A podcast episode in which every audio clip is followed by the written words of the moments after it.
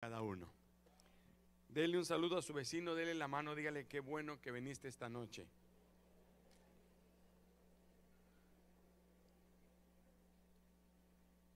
Hoy no le voy a decir que le diga que no le hable, pero usted no le hable a él.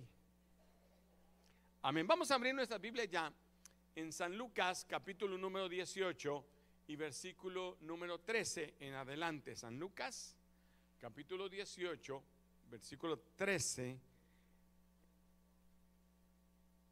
No, perdón, 9, gracias. Qué pilas, qué pilas, así me gusta. 18, 19 en adelante. Dice, a algunos que confiaban en sí mismos, se creían justos y despreciaban a los demás, Jesús les contó esta parábola. Dos hombres habían subido al templo a orar uno era fariseo y el otro recaudador de impuestos, publicano, dice otra versión. El fariseo se puso a orar consigo mismo, oh Dios, te doy gracias porque no soy como los otros maranatecos, ladrones, malhechores, adúlteros, ni mucho menos como este recaudador de impuestos. Ayuno dos veces a la semana y doy la décima parte de todo lo que recibo. En cambio, el recaudador de impuestos que se había quedado a cierta distancia, ni siquiera se atrevía a alzar la vista al cielo, sino se golpeaba el pecho y decía, oh Dios, ten compasión de mí que soy pecador. Les digo, dijo Jesús, que este y no aquel volvió a su casa justificado ante Dios pues todo el que a sí mismo se enaltece será humillado y el que se humilla será enaltecido. Oramos.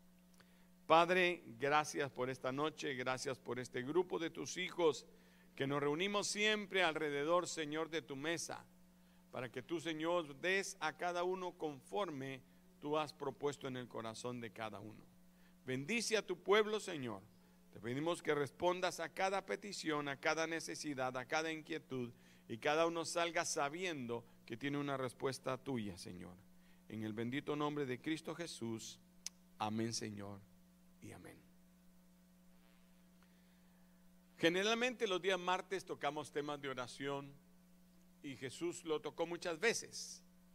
En este caso va a contar una breve parábola probablemente sacada de un hecho real, de un momento de la vida de alguien, pero contiene una oración muy pequeña, diminuta diríamos, pero que produce una respuesta enorme, dinámica, una respuesta eh, de perdón. Y tenemos que eh, analizarla para poder entender el propósito por el cual, porque Jesús está enseñando. Jesús ahora, aunque está contando una parábola, un momento, él está también queriéndonos enseñar o responder algunas peticiones que habían en el corazón. ¿Cuándo Dios responde la oración? ¿Por qué Dios no nos responde a veces? ¿Por qué mi oración es, oída? O como dice alguno, Dios, ¿por qué no me respondes? ¿Sí? Y nos olvidamos quién es el rey y quién es eh, los súbditos. Queremos exigir a Dios, si Dios existe, pues que ahorita me mande un rayo, como no, eh, eh, Dios a sus órdenes, lo que mande su majestad, quiere un rayito, un zancudo le mande con ese se ahoga, ¿sí? no digamos un rayo, pero ahora tenemos que entender lo que estaba pasando aquí. Dice claramente la escritura que a algunos que confiaban en sí mismos y se creían justos, y aún despreciaban a los demás, a ellos les contó esta parábola, esta historia.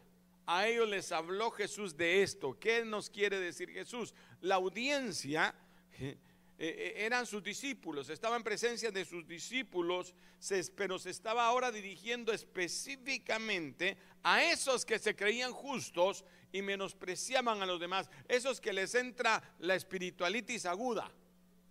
¿Sí? Esos que, de repente comienzan a juzgar que otros no oran como ellos, que ellos no tienen callos en las rodillas, ¿sí? que ellos son más espirituales y por qué oran de esta manera. Y probablemente se trataba de los fariseos. Yo por eso les digo fariseos. porque ellos cumplían estrictamente la ley, no crea, ellos no eran eh, eh, malas personas, no eran eh, gente fuera, pero ellos trataban de cumplir la ley y el Antiguo Testamento, pero era una secta judía que cumplía estrictamente la ley de Moisés. Ellos estudiaban la letra versículo por versículo para no fallarle en ella, pero les encantaba lo externo, que se note que lo estoy haciendo. Como aquel que dice, no, yo hago esto, pero para que vean, hagámoslo así. Yo, no estoy muy de acuerdo, pero que los demás miren, ¿sí? que, que, el pastor se dé cuenta. Sí, que, que, los líderes se den cuenta que lo estamos haciendo así. Nosotros no, lo, no, no oramos, pero hoy sí oremos. Nosotros no, no, no, no somos tan espirituales, pero eh, como hacen algunas hermanas cuando están platicando, yo me les acerco por allá y empiezo, aleluya, aleluya, aleluya. Ah. Yo les digo, ya sé de qué estaban hablando. ¿Sí? Les encantaba lo externo, los detalles de la ley y cuando no era suficiente ser legalista, cuando no parecía que era un verdadero esfuerzo, ellos añadían sus propias tradiciones. Eran cientos de tradiciones que empezaron a mezclar dentro de la religión verdadera. No solo pasó en aquel entonces, hace dos mil años. Hoy en día, en muchos eh, lugares, sectas o, distintos eh, creencias hacen lo mismo, comienzan a revolver ciertas eh, tradiciones humanas, ciertas leyes humanas, queriéndolas confundir con palabra. Por eso es importante que usted lea la Biblia y la analice. Dígale a su vecino que leas la Biblia.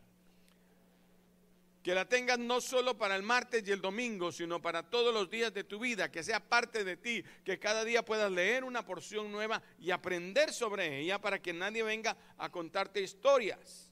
Porque estas gentes menospreciaban a cualquiera que no formase parte de su secta. Si no hablas como yo hablo, si no piensas como yo pienso, lo hacían a un lado y, solo ellos eran. El escenario en aquel momento eran dos hombres de los que habló Jesús en esta breve historia que tenían una similitud. Aunque eran tan diferentes, eran exactamente iguales pero totalmente diferentes. Porque la similitud de ambos es que los dos fueron al templo a orar. Dígale a su vecino, tú también veniste al templo a orar, dígale. ¿Sí? Todos venimos al templo. ¿Verdad que todos venimos al templo a orar? Levanta la mano el que vino al templo a orar. Hoy todos. Al menos eso pareciera. Ahora, Dios es el que analiza los corazones. Y entonces es lo que les quiere enseñar. Ahora, yo decía, ¿por qué el Señor dice que es una parábola y no simplemente que es una historia, porque a lo mejor son las dos cosas. Pero es porque ahora Él nos va a contar la historia desde el punto de vista del cielo, como Dios ve lo que estaba pasando, como Dios ve cuando entramos a la iglesia. ¿Qué hay en tu corazón cuando vienes a la iglesia? Hoy a ver si viene aquella, ¿no? A ver si viene. ¿Sí? Algunos. ¿Sí? Oh, ay, ay, que Dios me responda, porque si Dios no me responde, hoy sí vine a la oración para pagar y piensan que van a pagar el precio de su milagro. algunos todavía piensan que estamos en, la santería o, en la brujería que va y paga el milagro. Voy a dar una ofrenda hoy sí, porque el milagro se haga. ¿sí? Es como, como Simón que se le acercó a, a Felipe y, a los apóstoles se les dijo, miren, yo quiero el Espíritu Santo como usted, quiero poner la mano sobre los enfermos y que sanen, quiero poner la mano sobre otros y reciban. ¿Cuánto cuesta? Dime, hermanos, ¿cuántos doy de dineros? Porque algunas personas piensan que todo se arregla con eso. Hoy sí voy a ofrendar. Y el, y el, el apóstol le dijo, mira, perecerás tú, creo que fue el apóstol Pablo, perecerás tú y tu dinero en cárcel de oscuridad te miro. No es así la cosa. La cosa es de corazón. Dígale a su vecino, la cosa es de corazón. Eran iguales. Todos venimos al templo a orar. Cuando Caín y Abel fueron al altar, los dos fueron al altar. ¿O no es cierto? Llegándose el tiempo de ofrecer el sacrificio, los dos vinieron y trajeron el sacrificio. Caín, ¿a qué vienes? A traer sacrificio para Jehová. Abel, ¿para qué vienes? A traer sacrificio para Jehová. Pero la diferencia la hizo el corazón. Uno trajo una ofrenda a Jehová. Hay que cumplir. hay que ir, si no voy, mi esposa me excomulga. ¿Sí? Si no voy, eh, si no voy a, la iglesia, mi líder me quita de 12. Si no voy a la iglesia, ¿qué van a decir los hermanos? Se van a dar cuenta en que ando. Otros dicen, yo vengo a la iglesia a ofrecer lo mejor para el Señor. ¿Se acuerda que escogió lo mejor de las ovejas escogidas? Dijo, no, yo le tengo que dar algo al Señor de veras bueno. Yo vengo a adorarle, a cantarle, yo vengo a ofrecerle todo mi corazón. ¿Ve la diferencia? Los dos vienen a lo mismo, pero la diferencia es pues, de tanto que Dios lo vio y dijo, ay, sí, Abel. Escogió a Abel y no a Caín.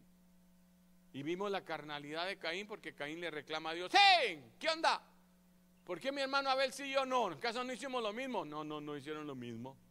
Su corazón no fue igual. Y aquí está la parábola y Jesús lo está enseñando. Los para los judíos era muy importante ir a la iglesia, porque la iglesia, el templo, es el lugar principal de la oración hasta hoy. Ellos se reúnen ahora en el lugar, porque no tienen templo, el templo fue destruido desde el año 70 fue destruido el templo, pasaron arado encima de la ciudad, lo quemaron y, después quebraron las piedras. ¿Se acuerda que Jesús dijo, no quedará piedra sobre piedra de este templo? La razón fue que ah, estaba rodeado de oro, el oro se derritió entre las piedras, así que agarraron un cincel y un martillo a sacar el oro. ¿Sí? Hasta que despedazaron el templo y no se construyó más hasta hoy. Ellos lo único que han podido hacer es que desenterraron las bases donde creen que estaba el lugar santísimo y ahí tienen lo que ellos llaman como el muro de los lamentos y es el único lugar donde ellos están eh, seguros que pueden ir a orar. Y la traducción judía enseña que las oraciones de todo el mundo tiene uno que dirigirlas hacia el muro occidental. Usted ha visto que algunos hasta tienen brújula y se arrodillan hacia donde debe de estar el muro occidental ¿Sí? El Talmud dice que si alguien está orando fuera de la tierra de Israel, debiera dirigir su corazón en dirección de Israel. Eso es lo que ellos dicen, porque ellos creen que ese es el lugar santo. Nosotros sabemos que nuestro Dios está en todo lugar. ¿Cuántos dicen amén? A veces vamos a Israel pensando encontrar a Dios. Yo me acuerdo un hermano, mi, pastor en ese entonces, y, y él dijo, miren, cuando yo fui a Israel, yo me decepcioné. Yo iba a buscar a Dios y dije, Dios no está aquí. Y se puso a orar y Dios le dijo, no, si es que yo estoy donde tú me busques. ¿Sí? Ellos eh, piensan todavía que es en un lugar físico y nosotros sabemos que Él va donde quiera que nosotros vayamos.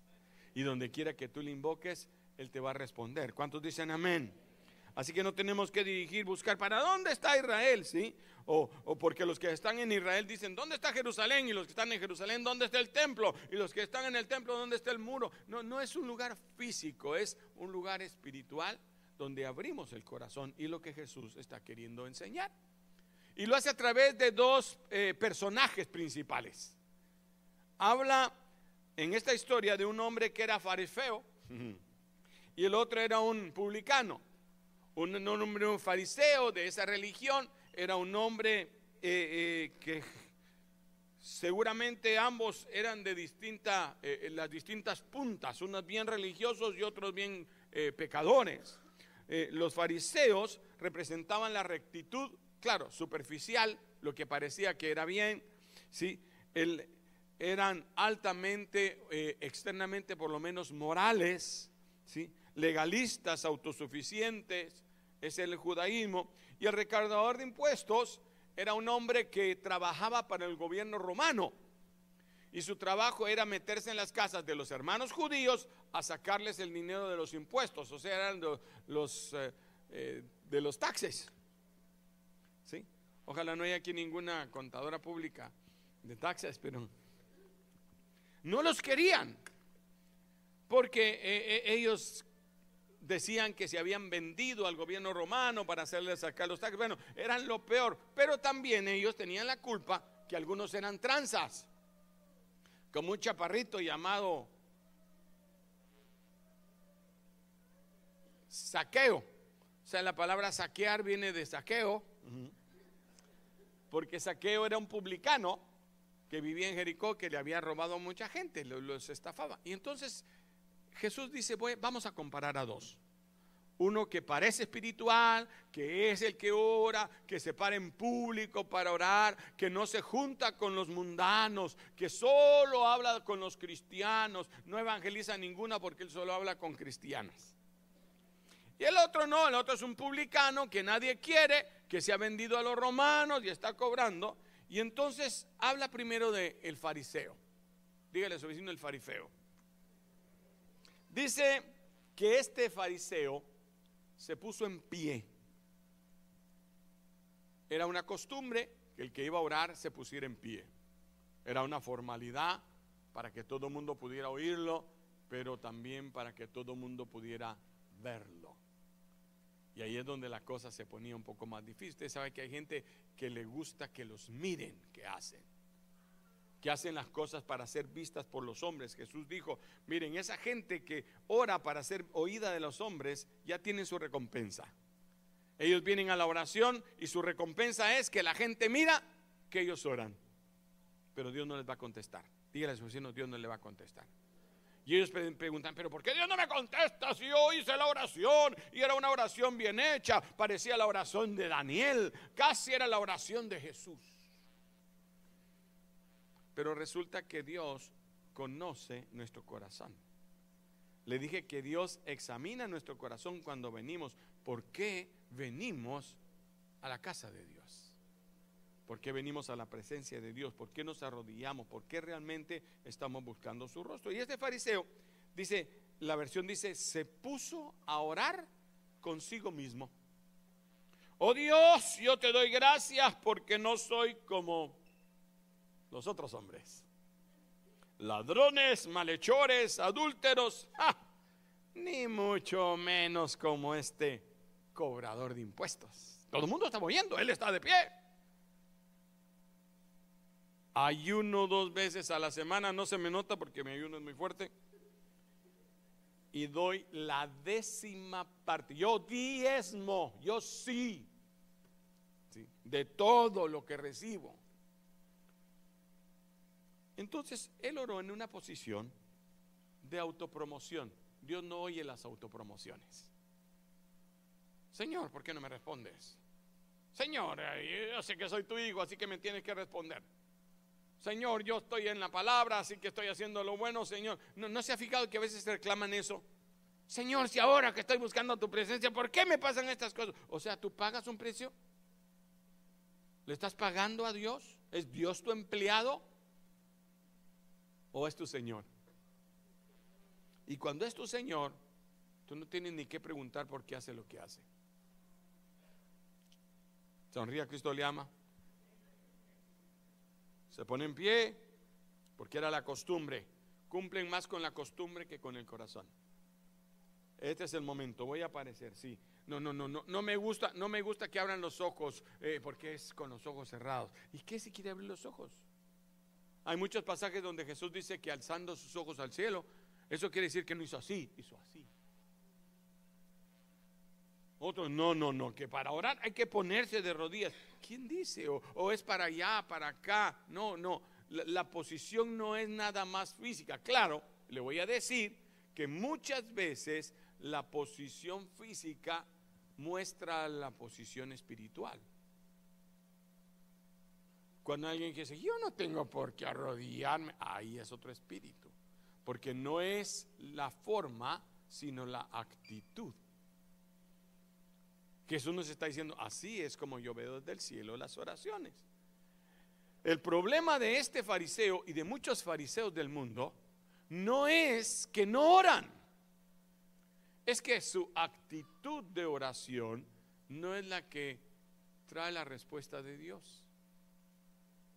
Y el fariseo era concéntrico, oró consigo mismo. Hay gente que ora para que lo escuche.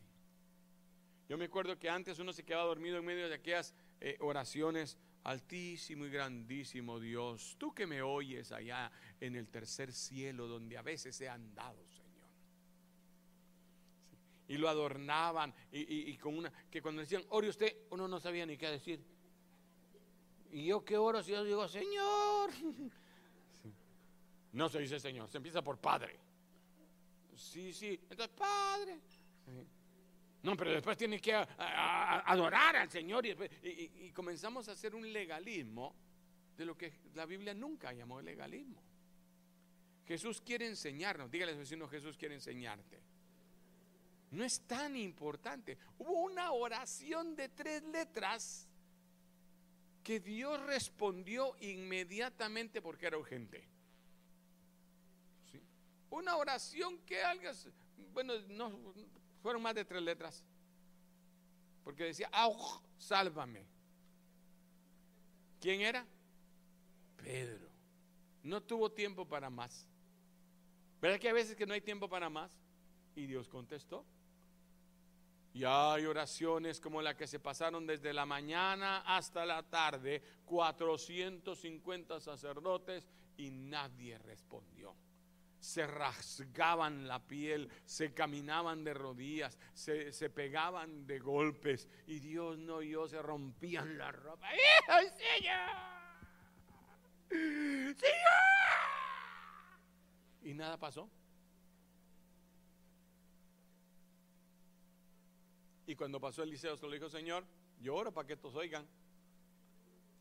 Pero yo sé que tú respondes. Responde con fuego. ¡Fum! Fuego consumió el holocausto, la leña, el agua y la gloria de Dios descendió en ese lugar. ¿Cuántos dicen amén? Entonces, el fariseo se creía justo, oró así, Señor, yo te doy gracias porque no soy como otros hombres. Yo no soy ladrón, no soy malhechor, no soy adúltero. Y era cierto. Era cierto. El problema es que muchas veces nos, nos queremos comparar con los que hacen lo malo nos comparamos con el que está peor que uno para sentirse bien. E, e, esa es la idea del fariseo. Señalar a los que no hacen las cosas también. Ah, no, yo no soy como esos que andan haciendo relajo. Y que andan de gritos y que dan brincos y que, y que no, yo lloro tranquilo. Sí. Porque Dios eh, eh, no se ponga nervioso de cómo yo grito. No, Dios no se pone nervioso. ¿sí?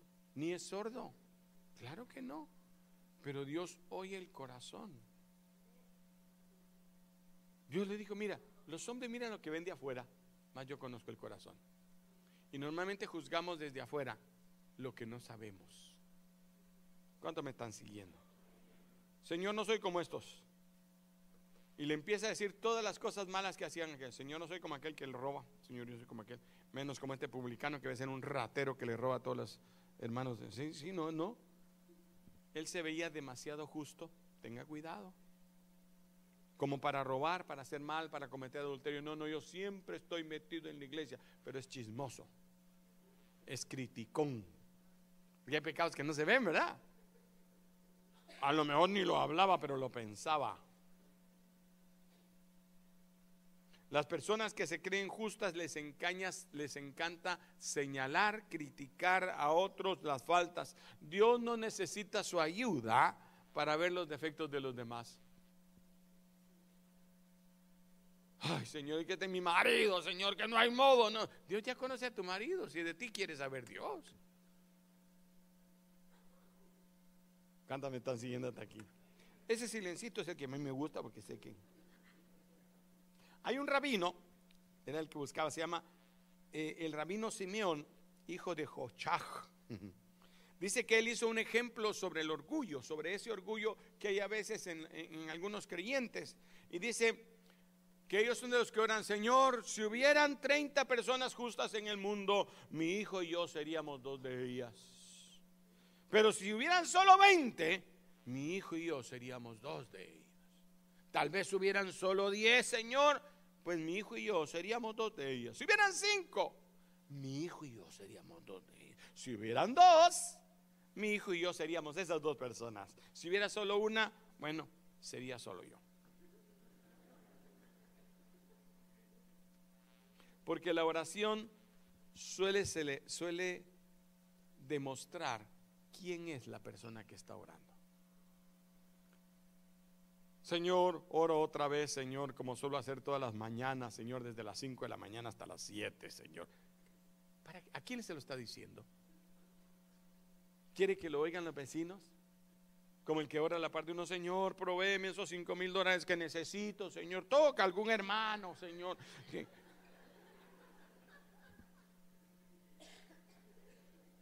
¿Para qué va a orar Dios si usted ya hizo el trabajo? ¿Cuántos me están siguiendo hasta acá? Jesús está amplificando, está diciendo, miren, miren, ¿sabe qué le está diciendo? Yo me fijo por qué horas.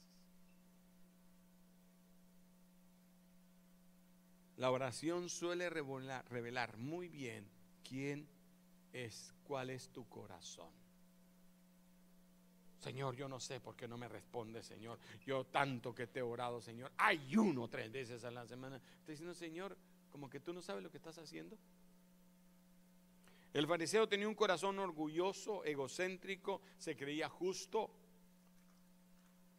pero se admiraba a sí mismo de tan bueno que era. La causa principal por la que Dios no responde esas oraciones es la autosuficiencia. El religioso normalmente empieza a perder la necesidad de depender de Dios. No, no, a mí Dios me responde porque yo sí lo busco, yo nunca falto a la iglesia. Así que cuando yo hablo con Dios, eh, como quien dice, yo soy el que lo hago. Dios me debe de dar gracias a mí porque yo siempre lo busco, no como los demás de Maranata, que se fueron de vacaciones ahora en Spring Break. Él lo tiene todo bajo control. El mayor problema de, cuando una persona es legalista es que se divaga en el mundo y se olvida de quién es Dios. Comienza a creer que todo sucede porque Él ora. Ah, no, a mí me está yendo bien en el trabajo porque yo oro. A mí me va bien en el hogar porque yo, yo, como siempre estoy orando, es que yo pongo a mi esposa todos los días, Señor, trata con ella, Señor. Llévatela si no está a la altura mía. Te la llevas o te la mando, Señor, en el nombre de Jesús. Y creen que todo sucede por eso, entonces Dios tiene que decir, bueno, te voy a mostrar que no es porque lo haces, es porque yo tengo misericordia. No haga de la oración su momento de alarde o de chisme. Es muy común que vamos a orar, mire hermano, vamos a orar por la hermanita fulana, Señor, ayúdala, porque mira, yo la veo que se sale de su casa en horas y comienza a contar el chisme, ¿no? Y Dios dice, yo sé lo que estoy, yo sé, yo sé quién eres tú. Yo sé esas sus reunioncitas. Que eso, Señor, ayuda a mi pastor, por como que, como que ya no tiene revelación, Señor. Hermanas, oremos, por el pastor para que Dios le dé palabra, porque Señor, como que ya no tiene palabra. Como que no ora, Señor. ¿Sí? ¿Usted cree que Dios oye esas oraciones? Por eso dijo, dijo Santiago, mire, es que ustedes oran, pero oran mal porque oran para sus propios eh, deseos, para que la gente los admire, para que diga que son tan espirituales. Pero hubo una oración eficaz aquí, sencilla pero eficaz. Dice, en cambio, el recaudador de impuestos se quedó a cierta distancia. Ni siquiera se atrevía a alzar su vista al cielo. Cualquiera diría, ese ni orando está en el piso mira, ¿por qué no mira para el cielo? ¿Por qué no levanta sus manos? ¿Por qué no, no se mira que de verdad ese hombre está orando? A lo mejor está orando como, como, la, como la mamá, como Ana. Ana llegó y empezó a, orar y orar, pero llegó un momento de tan cansada que había estado orando desde muy temprano, porque dice que amaneció toda depresería. Y Penina la, avergonzaba y los hijos, entonces va al altar, se arrodilla y comienza a orar. Y el sacerdote, como no la hay, le dice, ¡ay! Borracha, digiere tu vino, le dijo. Y no estoy borracha, es que estoy afligida de corazón. Qué fáciles somos para juzgar, ¿verdad? La vio ahí con la nariz colorada, los ojos colorados, dijo, esta viene de cruda.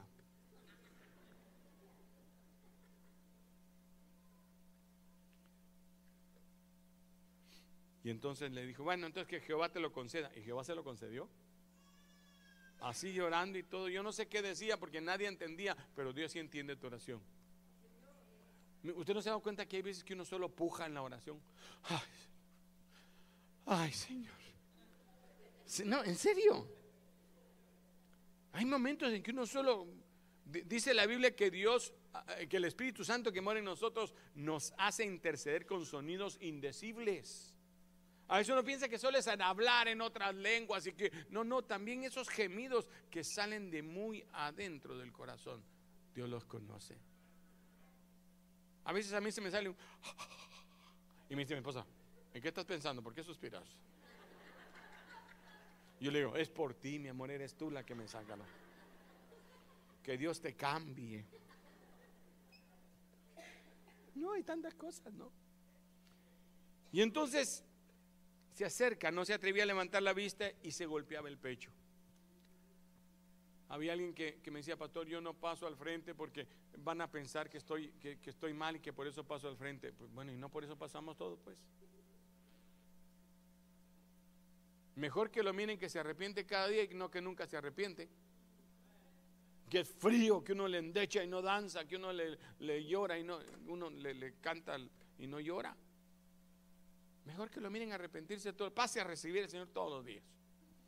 En alguna de esas es verdad. Oye, y Jesús entonces cuenta, y él pasa, se pega en el pecho y solo dice, oiga su oración, Dios, ten compasión de mí, soy pecador. ¿Qué pedía?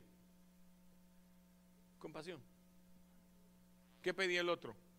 Señor, gracias, porque yo no soy como los demás. ¿Qué pedía? Nada, presumiéndole al Señor. Ya me viste, Señor, la octava maravilla. Pongan luces. La uno, la ¿Sí? No. Señor, ten compasión de mí, yo soy pecador. Y entonces Jesús comienza, oiga cómo empieza Jesús. En cambio, le dice, nótenlo. ¿Sí? Guáchele. Este no consiguió nada. Pero en cambio, este, que quizás no lo merecía tanto.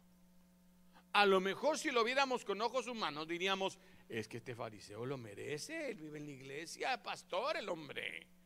Sí, él bien religioso, bien espiritual. Yo sé que Dios lo va a oír. En cambio, ese ratero que lo va a oír Dios. ¿O no juzgamos así? En cambio, queriendo decir, aún el recaudador de impuestos, que es lo opuesto al fariseo, ¿sí? como resultado a la al, recaudador de impuestos, ¿sí? su oración sí fue, fue eficaz. Y le dijo, ¿saben que él salió justificado y el otro no? ¿Saben que este fue el que salió perdonado y el otro no? Oró más fuerte, se puso de pie, alzó sus ojos, alzó sus labios, dijo palabras bíblicas, habló del Señor, mencionó en Salmo 91, el 33, el 23, el 14, el 18 y el 151 que no existe. Pero este tuvo éxito. ¿Cuántos quieren que su oración tenga éxito? Pregúntale a su ¿quieres que tu oración tenga éxito? Entonces veamos qué fue lo que hizo este hombre. ¿Qué hace la diferencia? En primer lugar, el recaudador de impuestos no tenía pretensiones. No venía diciendo, Dios tiene que obedecerme. Decía, Señor, ten misericordia.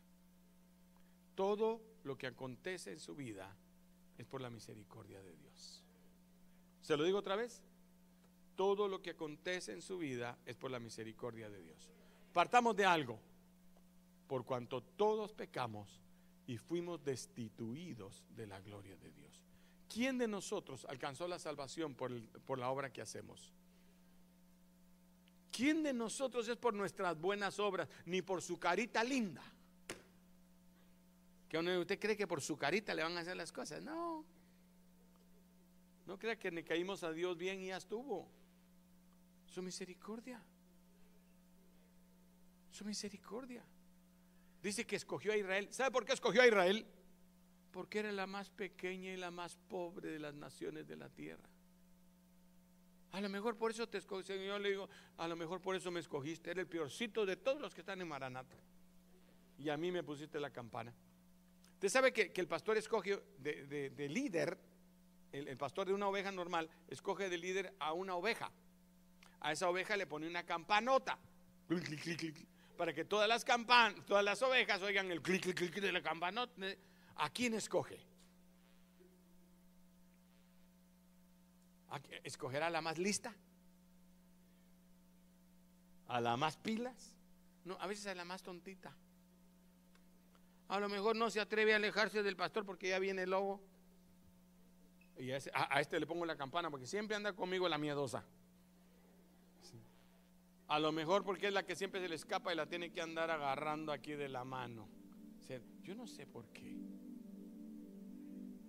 Pero todo lo que tenemos es por la misericordia de Dios. Si de nosotros dependiera, todo se hubiera acabado. Yo le digo, Señor, si no fuera por tu misericordia, yo dónde estuviera. ¿Qué puedo decir que yo he hecho, Señor? ¿Será que porque leo mucho la Biblia, Señor? ¿Será que porque soy más espiritual que el No, no. Simplemente porque yo necesito de Dios. Y en primer lugar, el recaudador de impuestos no tenía ninguna pretensión, se quedó a cierta distancia, no quería brillar, él no se paró, no se puso de pie, no se consideraba digno ni de sentarse en la primera fila. El recaudador de impuestos fue humilde. Vez de mirar fija y confiadamente, Señor, tú tienes que hacer que este se sane. No, de misericordia, Señor. Tú puedes hacerlo. Si a ti te place, si tú quisieras, Señor, hacerme este milagro. Fue lo mismo que le dijo Ana, si a ti te placiera, Señor, concederme un hijo porque soy estéril, Señor, yo te lo concederé todos los días de mi vida. Fue humilde. No juzgó ni condenó. Oye, ¿cuántos quieren que Dios los oiga? No juzgue ni condene. Hay una palabra que ha tocado mi corazón muchas veces. Una palabra que me levantó en un momento de necesidad de mi vida en la que yo necesitaba que Dios me perdonara y me hablara. Un hombre de Dios me dijo, recuérdate que la Biblia dice, se hará misericordia con el que haga misericordia. A mí a veces me tildaban y le decía, es que usted es muy aguado, pastor. Es que usted todo lo deja pasar. Dice, no, es que es misericordia. ¿Qué haría Jesús? Si Jesús vino a la mujer en pecado, en adulterio, siendo sorprendida. Ellos venían con las piedras en la mano, hasta dos y otras entre la bolsa. Las llevan así como los muchachitos cuando traen los, las canicas llenos de piedras venían para apedrear a esa mujer. Señor, agarramos a esta vieja ahí en pleno adulterio. Y la Biblia dice que hay que apedrearla. ¿Qué hizo Jesús? Comenzó a escribir en tierra. Los más estudiosos del asunto dicen probablemente escribía los diez mandamientos. Y cada uno de los que estaban ahí lo estaba viendo lo que Jesús escribía. Amarás al Señor tu Dios con todo tu corazón, con toda tu alma y con todas tus fuerzas. Ups, dijo, los más viejos primero. Y, comenzó a leer cada uno de los mandamientos. Matarás, no robarás, no desearás a la mujer de tu... Y, cada uno fue tirando las piedras y haciéndose a un lado.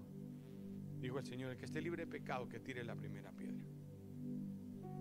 Cuando terminó de escribir, le dijo a la mujer, hey mujer, ¿dónde están los que te acusaban? Y volvió a ver, ya todos se habían ido. Y le dijo, yo tampoco te acuso.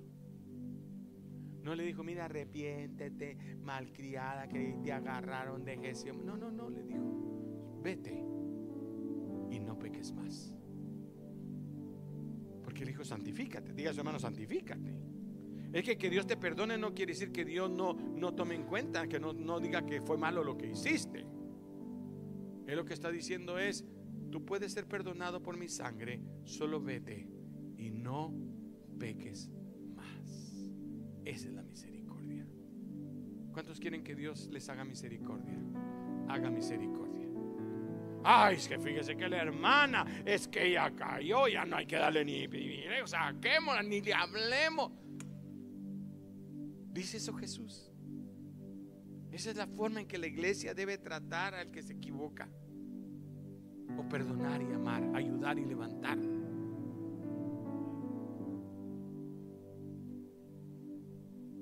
En vez de pregonar su propia justicia, simplemente se llamaba pecador.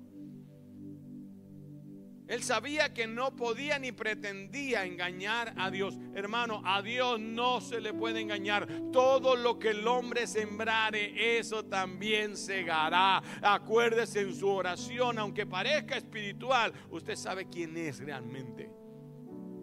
Sus pensamientos. Y uno tiene que decir, Señor, es tu misericordia. Yo le digo, cada vez que me pongo ahí a predicar, hermano, cada vez que me, toca subir y los miro a ustedes, cuando miro entrar a la gente, me entra como, ay Señor, háblale Señor, háblale Señor, me siento ahí Señor, ten misericordia de mí y de este pueblo. Me van a oír hablar a mí una hora, Señor, y si no les doy nada, Señor, que pobres. Algunos vienen con frío, otros vienen caminando, otros vienen cansados, con hambre, Señor, y que yo me suba aquí y no haya nada para ellos. Ten misericordia, Señor. Si yo no puedo darles, dales tú. Cambia mis palabras, que ellos oigan otra cosa.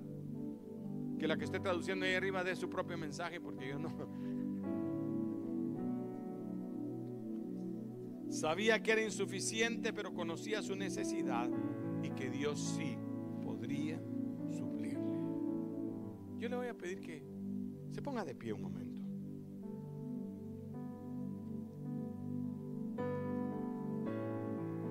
Vamos a hacer una oración. A eso venimos, esta es noche de oración. Pero más que lo que voy a decirle, es mi actitud hacia Él. Si entramos en la actitud correcta, si realmente nos damos cuenta que nosotros no merecemos nada humanamente. Hermano, pero usted dice que somos las princesas de Dios, claro, pero una princesa que reconoce que necesita de su rey. Una princesa que sabe que en cualquier momento le quitan la corona y la sacan del reino. Que es la misericordia de Dios, es el amor. Y que cierre sus ojos un momento. Al trono de la gracia. Cierre sus ojitos un momento, pero óigame. Cada vez que doblamos nuestro corazón y nuestras rodillas al Señor y entramos a la presencia de Dios, viene lo que la Escritura dice si queremos ser legalistas. ¿Quién entrará en su presencia y quién subirá al monte alto? El limpio de manos y el puro de corazón, el que no ha doblegado su vista a cosas extrañas, el que no ha hecho lo malo y comienza a dar una serie de cosas y en más de alguna hemos tropezado. Y si somos honestos, vamos a decir, ¿qué hago yo aquí? Hay momentos en que Dios me ha llevado ante gente grande y decimos con mi esposa, ¿qué hacemos tú y yo en este lugar? En el VIP. ¿Quién somos nosotros para estar al frente de una congregación? Si somos simples humanos como todos los demás. ¿Qué hago yo frente a la presencia de Dios en el lugar santísimo? Y se quebranta mi corazón y le digo, Señor, sé que no, que si no fuera por tu sangre preciosa, yo no entraría aquí. Acabo de pelear con mi esposa, acabo de regañar a mis hijos, acabo de pensar, de tener un mal pensamiento, una mala idea, una ira. Yo no sé qué, qué tocó mi corazón, Señor, pero ahorita estoy frente a tu presencia. Oiga qué actitud. Ya estamos frente a su presencia. ¿Qué voy a pedir? Si mi pecado se nota. El que conoce el corazón y juzga a cada uno, saber quién tú eres realmente.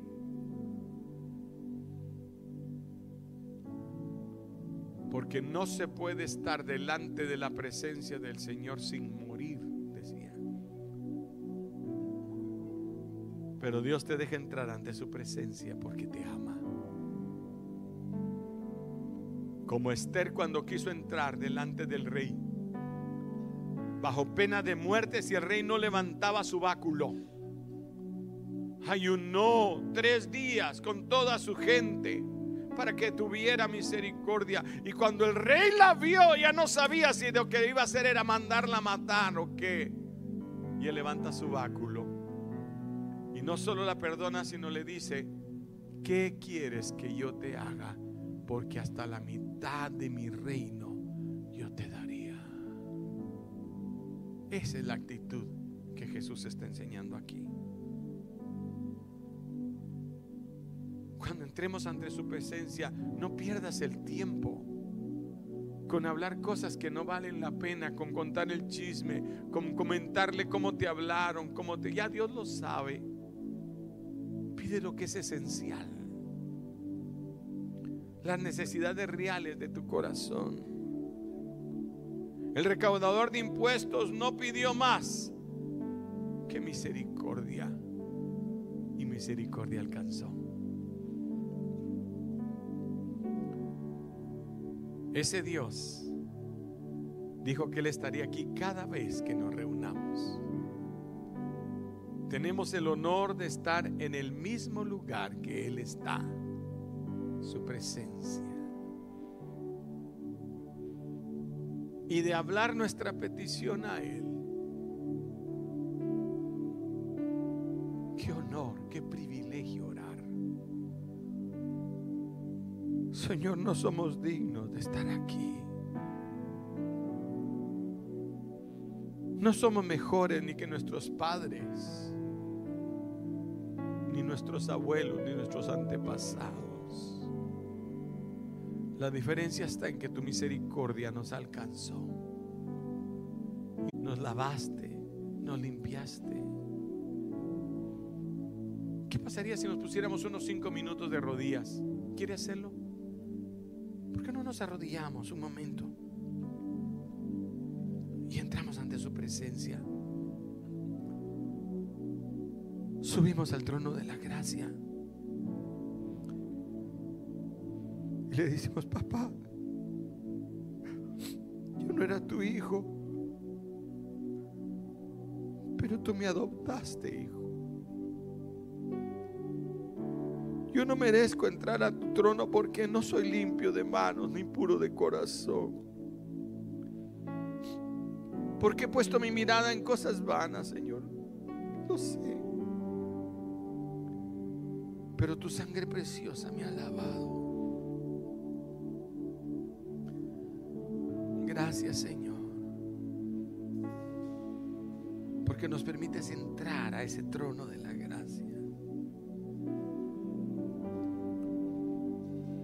Y los ángeles pueden ver cómo tu oído se pone atento a nuestro clamor. Cómo tu oído está atento a la petición nuestra. Quizás ya hasta enviaste la respuesta a la petición que íbamos a hacer, porque antes que pidamos, tú ya respondiste, Señor.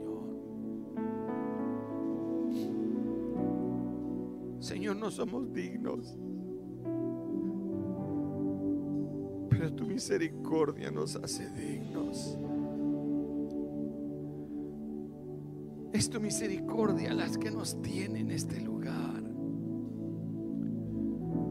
Señor, quiero ser lo que tú quieres que yo sea. No quiero ser lo que yo quiero ser. Quiero ser lo que tú quieres que yo sea. Porque tú pagaste el precio. Porque si de mí hubiera dependido, yo me hubiera olvidado de todas estas cosas, pero